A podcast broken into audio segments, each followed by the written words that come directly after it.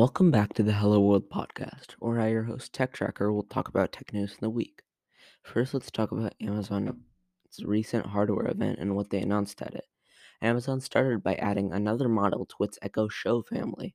This model is a 15.6-inch 1080p display that is designed to be mounted on the wall, which means it has no base, it is just a panel. And the panel has software enhancements for the big screen with things like widgets, and the widgets will vary based on who is looking at the panel because it can detect faces with its camera.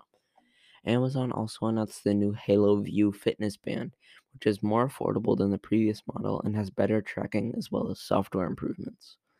Amazon also owns many smart home companies like Ring, Blink, and Eero, which had their time to shine, announcing the Ring Alarm Pro, a security system that includes the Blink video doorbell as well as an Eero mesh Wi-Fi to make, or an integration with Eero mesh Wi-Fi to make the setup easier.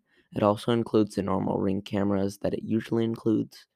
Ring has also announced that they will accept sign-ups to test its Always Home Cam, which was announced last year, but it's still in testing.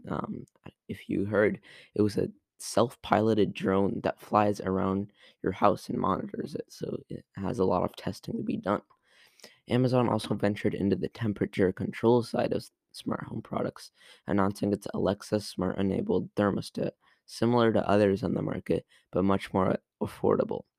Another interesting device was the Glow, a teleconferencing display designed for kids, which is kind of like Facebook's Portal, but it includes a projector that can display a 19-inch touch-sensitive play space onto the table. I'll link some pictures so you can see this device in action. Lastly, Amazon announced its most interesting device, Astro. This is an Alexa-powered home robot that can provide home security, check in on people in the house, and offer classic Alexa functionality on the go. This will be available later this year. Next, let's talk about Samsung and how they are proposing to build brain-like chips.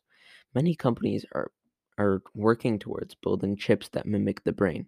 After all, its computation powers are essentially limitless, and getting even close to the power of a brain is of great benefit to companies.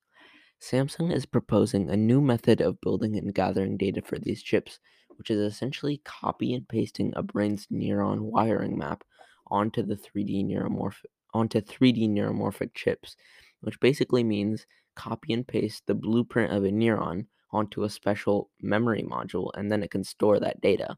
This is essentially an alternative to AI systems that learn and behave like real brains, but these AI systems don't have true cognition, and they have flaws as they are not developing like a real brain would. Samsung's plan is not easy, though. Human brains have about 100 billion neurons, which if Samsung used their method on, it would take up an incredibly large amount of storage. And this doesn't include things like the connection between these neurons and the infrastructure and code systems needed to build this. But we'll see more and more companies trying to build brain-like chips, regardless of its method, as it will bring endless possibilities in computation.